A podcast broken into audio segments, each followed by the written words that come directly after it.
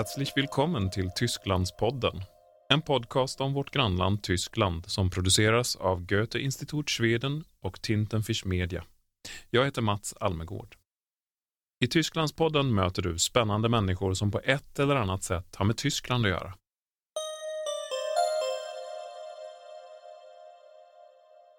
I det 38 avsnittet av Tysklandspodden möter du konsthistorikern Anton Meilisen som kommer att prata om ett bokprojekt som han nyss givit ut.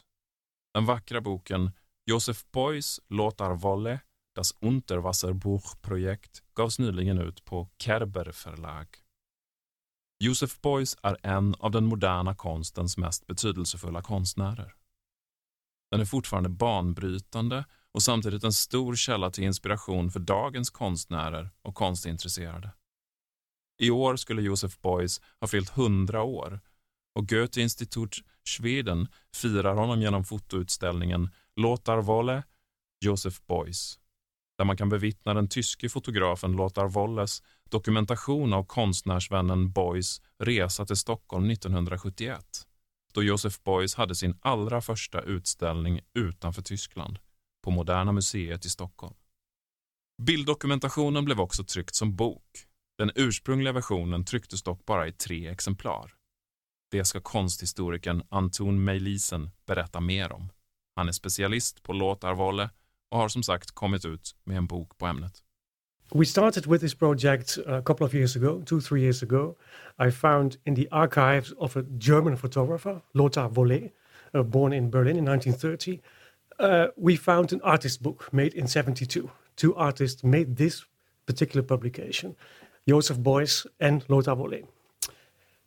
It's, um, as I found out, a wonderful story behind this book, a very rich story. It's an I always compare it with a, a boy's adventures book. Two guys, young artists, trying to conquer the world, uh, big plans, and they decide to make a book on PVC, a quite modern material in 1972. And in this PVC book are photographs that Wolleh made in Stockholm at the Moderna Museet.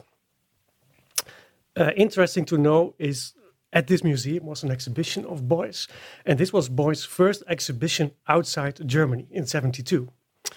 Beuys and Wolleh knew each other from Düsseldorf, where they both lived and worked, and they decided to travel to Stockholm together because this event had to be uh, documented. Wolleh uh, started with Beuys on the trip on the train in Düsseldorf. So the whole trip was in fact documented from packing the luggage, uh, being in the train with the Beuys' family, arriving at the museum, also the arrival of the artworks in crates, the unpacking of the works.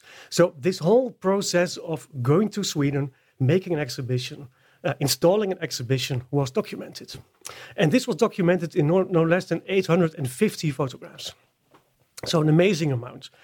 At that time, uh, Beuys and Wolleh were not really sure what to do with it, with all these images. Although uh, I have my suspicions about this because Lothar Wolleh had made artist books one year earlier with Günther Uecker, a German nail artist, I call him now, his zero artist. So I think it's quite obvious or it's acceptable to say that Lothar Wolleh traveled with Beuys to Stockholm with this in mind. I'm making a large section of photographs and I would like to do it, do something with it in one way or another. When they came back in uh, Düsseldorf, they looked at all the material printed out on paper, and Beuys and Wolleh instantly said, uh, "Listen, uh, uh this needs to be done elaborately. And so they invented, as I said before, this book on PVC uh, in quite an, a, a, a, generous size, also almost 50 times 50 centimeters.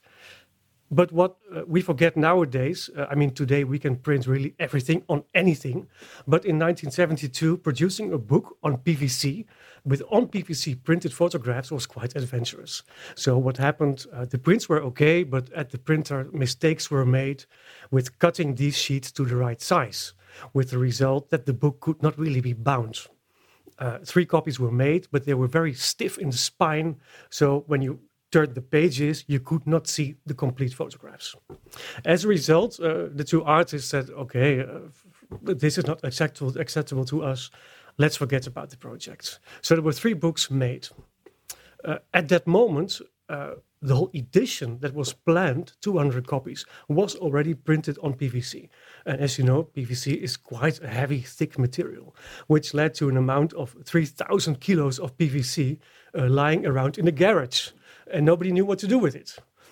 Uh, it was in 72 that uh, Beuys used one of these test books that was made, one of the three, and he made a new artwork under his own name. So the name Wolleh was left out at that moment.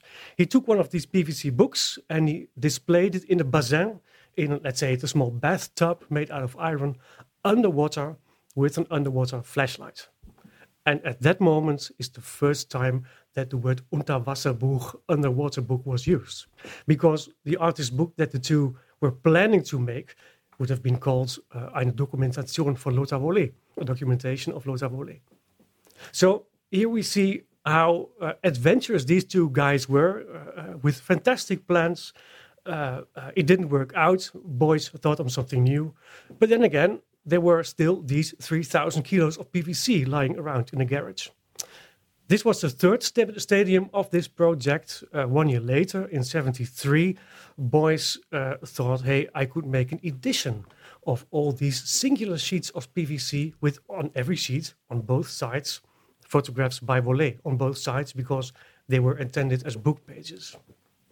And this is an edition that gained fame in Germany. You see them regularly on the market as Drei Tonnen Edition, a name referring to these 3,000 kilos that were lying around all those time. Uh, but what's so fascinating for me about this project, about reissuing in the first place this art, this artist book, uh, again uh, on paper, unfortunately, because even today uh, production on PVC would have been difficult, uh, problematic, uh, and, and, also very, very expensive.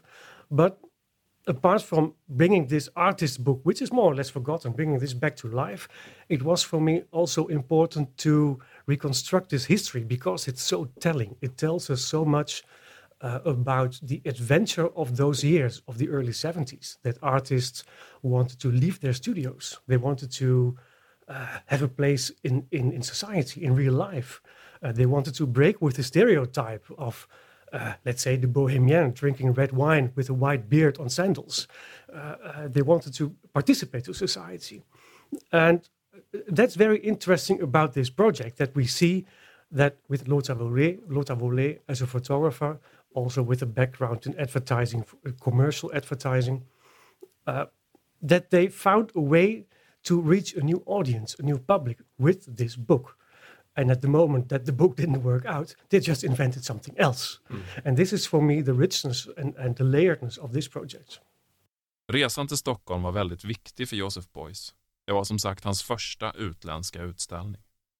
Uh, uh, no doubt, this was a very special occasion for, for Joseph Beuys, and uh, I'm sure that this was also uh, the reason why they decided to undertake this trip together.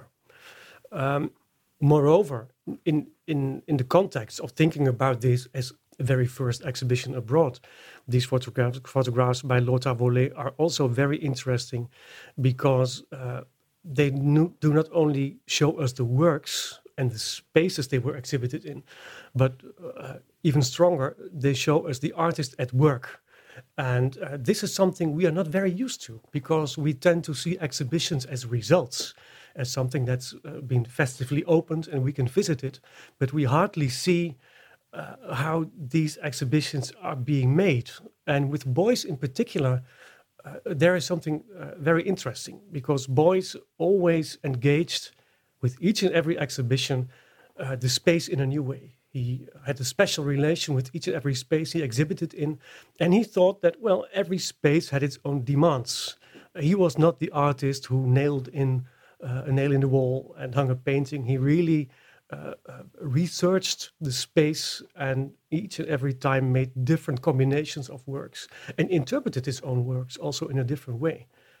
And looking at these photographs in this artist book uh, that the two artists choose, chose, we see the artist Joseph Beuys doubting, uh, taking a step back, uh, changing works, thinking it over again. And so it's, it's a very intimate documentation. And I always felt a bit like uh, it's a bit like looking over the shoulder of the artist at work. And that's a thing that we hardly ever can do.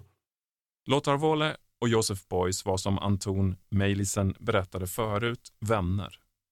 Jag frågar honom om det förändrades när Beuys så att säga snodde bokens foton och ställde ut dem själv. Men Anton tror inte det. Uh, they met in Düsseldorf in uh, in zero circles. Uh, the zero movement, which originated in Düsseldorf, was uh, was for for Lothar Wolleh of a great importance. Uh, he opened his photo studio in '62, and this was also the year that the zero movement around three major German artists, Otto Piene, Heinz Mack, Günther Uecker, really came, came to bloom. Uh, we could say Lothar Wolleh moved to Düsseldorf for commercial photography, but he discovered the arts and he became friends with the artists.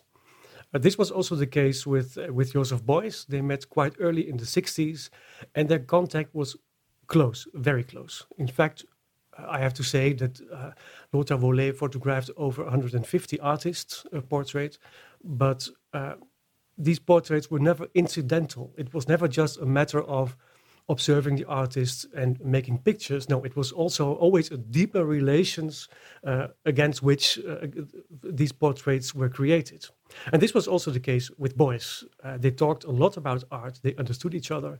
They were on the same level. And I think what they shared in particular was a vision of how art could change the world.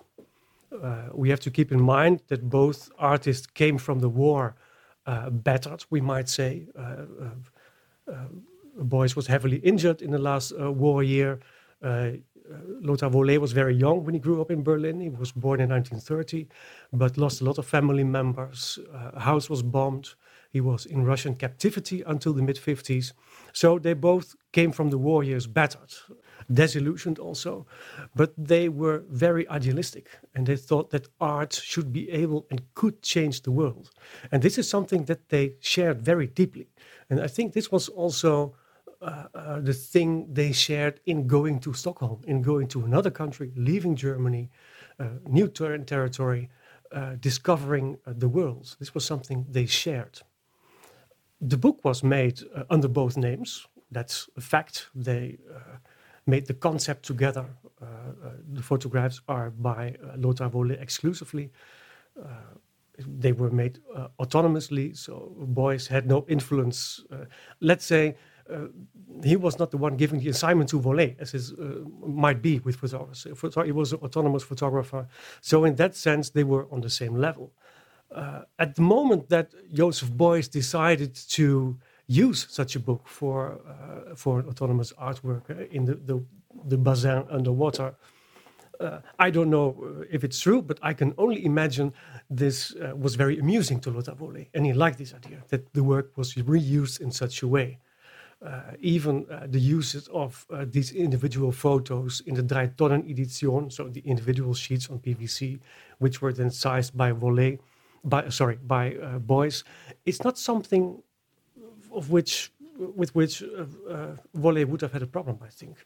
He was very uh, easy in this respect and very accommodating to artists. In fact, uh, uh, as I said, he had very close connections to artists, and the higher goal was always the arts and not uh, his own name, his own reputation. So, in this sense, I think the cooperation was more important to him than who owned what. Låtar Wolles stil som fotograf är väldigt lätt att känna igen, menar Anton Meilisen. Lothar Vollet, uh, eh, eh, as I said, had a very uh, intimate style of, uh, of taking photographs, portraits. Uh, he engaged very deeply with artists, uh, not only on a personal level, but also really uh, investing in their art. So he's really aware of what an artist was doing. And uh, the trademark of Lothar Wolleh is a photograph that looks at first instance very straightforward. It's a portrait. But if you take a step back, if you take a bit longer, you always sense that the photographer tried to, to bond with the one who was portrayed, but also tried to engage with the identity of the artist's work. So the photographer had his own style, his own artistic interpretation, but he always took a bit of the artist with him as well. A very uh, uh, beautiful example is a photograph he made of Otto Piene, the German uh, zero artist, uh, working with light. Uh, it was uh, Lothar idea to photograph him in an almost a pitch black room with a light bulb in his hand, so giving very sharp contours of an artist you could hardly see in the dark. Uh, light was the essence. This, these were uh, Piene's words, but interpreted by the photographer. And this is what he did with many artists. Also, with another beautiful example, uh, the Dutch uh, zero artist Jan Schoonhoven, uh, making uh, reliefs out of papier mache, where the working of light was very essential. So the changing of light through the day gave you uh, a changing impression of the artwork on the wall. Uh, photographed the artist in a surrounding his hometown Delft, surrounded by pavement, uh, hit by sunlight in different perspective, thereby showing just street life in Delft, but nevertheless picking up the aesthetic of the artist he was portraying. And this was really a, a very strong characteristic of Lothar Wolleh's photography apart from the fact that also in a compositional sense, I might say that you can recognize a Wolleh picture with your eyes closed. Uh, he has a very specific aesthetic, uh, also dealing with, with lights, shade, uh, darkness. And uh, very remarkable for Wolleh is the horizon, which in his photographs is mostly very high. So very recognizable aesthetic. Antoon har snart också färdigställt en bok som bara handlar om fotografen Lothar Wolleh. Yes, I'm currently working on the monograph uh, of Lothar Wolleh, especially because, um, and this is the interesting thing for me about this man. Uh, my home base is the 60s. That's my specialization, zero art. I met Lothar Wolleh through all the artists he portrayed through the years. And what I found out when I researched Lothar Wolleh is uh, that this man did so much more than just portray the artists. He uh, published books, he published editions, he published editions uh, in collaboration with very famous artists, with the French Nouveau Realists, with Günther Uecker. Well, here we see with, with Joseph Beuys. Uh, he was a, a, true promoter and an advocate of the arts. Uh, and this is something that, especially uh, for the 70s, is something that it's very interesting uh, because it tells us so much about how uh, the audience changed, but also how the artists changed and how the function, the, the, the, working between the exchange between the two changed. And in that sense, uh, and I also wrote this in the introduction of this book. This is a book about Beuys, This is a book about uh, Lothar but it's just as well a book about how the art world changed in the 70s and what it did with the artworks, but also with us, with the audiences. Själv blev Antoon Melissen först intresserad av denna tid i konsthistorien eftersom han kort och gott tyckte om dess estetik. Men det fanns fler skäl än så. Uh, it, it, starts, it started with aesthetic. Uh, what I've always found very interesting, and this is also an important uh, uh factor in Beuys' work, that artists in the late 50s, uh, painters, drawers, sculptors, a lot of them uh, decided that it was time to move away from all those classical forms of expression. So, uh, gone with oil paint, gone with bronze, uh, looking for uh, new kinds of expression, new materials, modern materials, of which a book on PVC is also a good example. And uh, more concrete uh, is that many artists of Joseph Beuys' generation literally discarded with paint and moved, as in the case of Beuys, working with, well, almost any material uh, you can think of.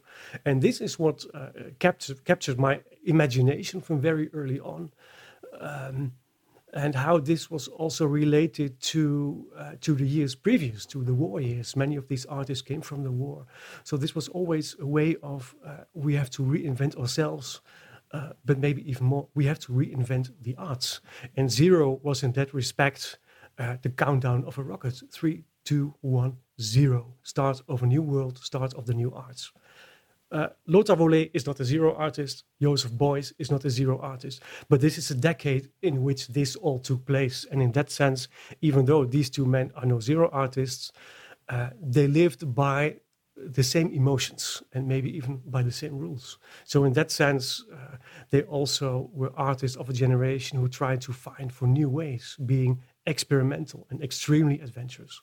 60 och 70-talen känns på många sätt väldigt nära och väldigt moderna.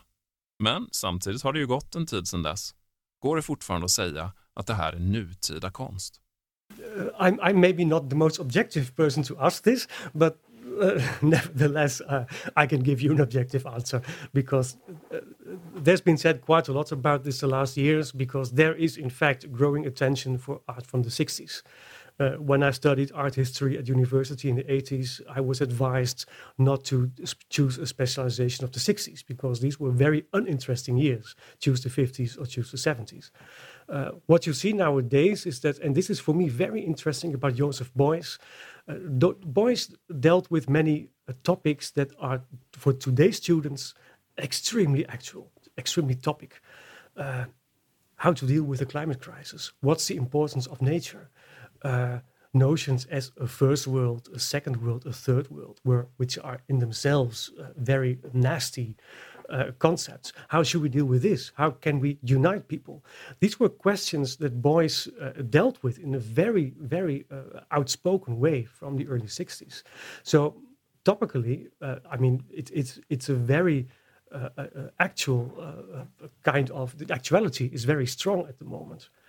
The, aesthetic, the aesthetic when there was a show of 60s art in the Guggenheim in 2015, the New York Times wrote, Oh, wow, Steve Jobs uh, would love this because everything is white and shiny. Uh, of course, we cannot ignore this. This is also a factor, especially with art from the zero generation. Uh, these artists dealt with, with aluminum, with uh, uh, PVC, with perspex. So these are materials that, yeah, that have kind of an attraction for us today. And that, funny enough, although these are typical materials from the 60s and 70s, we nowadays experience them as modern. Nu visas ett urval av bilderna som Lothar Wolle tog under resan till Stockholm tillsammans med Josef Beuys 1971. Utställningen hänger i biblioteket på Goethe-Institut Schweden i Stockholm fram till den 16 december 2021. Yes, I just walked uh, through the exhibition, and and uh, and what I like very much is, is, is once again that looking at the pictures, you do not only see the work of a photographer, but you see an artist at work, uh, Joseph Beuys, and it's so nice to to go through uh, these uh, these rooms and look at the photographs and see this guy in Stockholm. And this is for me extra charm of this project that it's back to where it started. It's so nice uh, to look over the shoulder of Joseph Beuys and see him uh, wandering around those rooms and making his show. And uh, yeah, it's, it's, it's a great pleasure to see them all together here. Missa inte utställningen Lothar Volle Josef Beuys på Goethe-Institut Schweden i Stockholm alltså. Tysklandspodden är slut för denna gång. Tysklandspodden produceras av Tintenfisch Media AB för Goethe Institut Schweden. Ljudproducent är Andreas Tilliander. Har du förslag på någon som du vill höra i Tysklandspodden?